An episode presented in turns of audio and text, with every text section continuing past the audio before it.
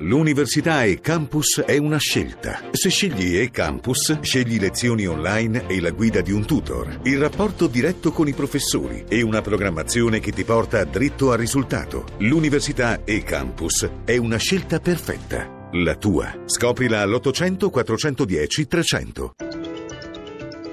Radio 1 News Economy.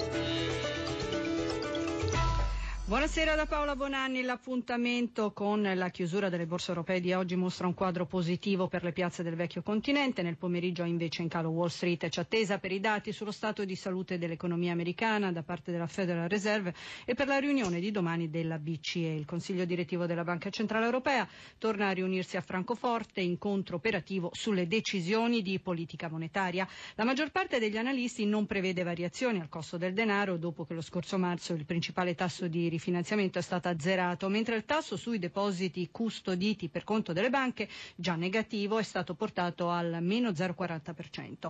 Nello scenario di indebolimento generale non si esclude, ma nemmeno viene data per scontata una possibile proroga del quantitative easing oltre la scadenza attuale fissata al marzo del 2017. Altro appuntamento, il disegno di legge di bilancio, la vecchia finanziaria che il governo dovrà presentare in Parlamento entro la metà di ottobre. È lunga la lista degli interventi possibili che vi dovrebbero entrare. Tra questi i provvedimenti annunciati da Matteo Renzi sulle pensioni, dall'anticipo pensionistico agli sgravi contributivi per gli autonomi fino alla quattordicesima per le pensioni minime, quelle da 500 euro al mese. I sindacati chiedono di ampliare la platea. Stefano Marcucci ha sentito il segretario confederale della UIL Domenico Proietti. Sentiamo. Noi pensiamo che la quattordicesima sia una strada giusta, che fu già introdotta dal governo Prodi nel 2007. Occorre però ampliare la platea, passare da 750 euro ai beneficiari e portarli fino a 1000-1100 euro. Questo consentirebbe di coinvolgere altri milioni di italiani, dare un po' di reddito e questo favorisce anche la ripresa dei consumi interni. E su questo credo che il governo debba mantenere gli impegni che in queste settimane ha assunto nel, nel confronto con noi. C'è anche la questione della gestione separata IMSS.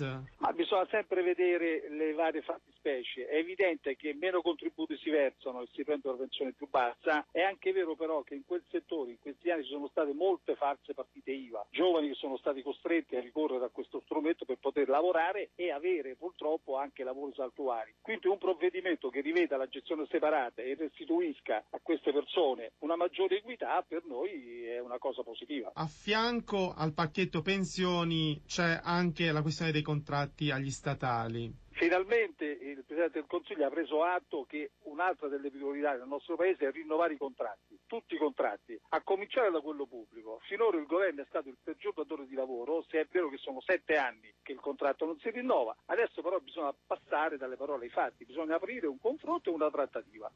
Sul tema delle pensioni minime interviene l'ex ministro Fornero e l'Inps, secondo cui estendere la platea dei beneficiari della quattordicesima potrebbe risultare iniquo. Nel documento del Presidente dell'Istituto di Previdenza Boeri si evidenzia che l'assegno può facilmente arrivare a persone dal reddito personale basso ma con coniuge benestante e solo il 30% della spesa andrebbe alle due fasce di reddito più basso della popolazione. Meglio gli assegni sociali, dice allora, che colpiscono con più precisione l'obiettivo oltre il 70% degli assegni sociali infatti arriva a persone effettivamente indigenti. E sono le 17.35, veniamo alla borsa, la chiusura in Europa Europa, linea Milano, Sabrina Manfroi. La seduta si conferma positiva per le borse europee, soprattutto per Milano, mentre in calo Wall Street che attende la pubblicazione, come avete detto in serata del Beige Book, il Dow Jones perde lo 0,27, Nasdaq meno 0,06%, Londra chiude a più 0,30%, Francoforte guadagna lo 0,62% come Parigi, Milano più 1,41%, regina d'Europa. A trainare Piazza Affari un po' tutti i comparti, tra i titoli migliori BPR che guadagna il 3,37%, così come Finmeccanica, ricordati sale del 3,26%, Ferrari in chiusura più 3,03%, STM più 2,8% e nel più 2,7%. Per quanto riguarda lo spread resta stabile a 119 punti base, l'euro si indebolisce a 1,1240 sul dollaro. Linea Roma. Grazie a Manfroi, ci fermiamo qui, la linea va onda verde, seguirà Italia sotto inchiesta. In regia Renzo Zaninotto da Paola Bonanni, a voi tutti, buon proseguimento di ascolto su Rai Radio 1. Radio 1 News Economy.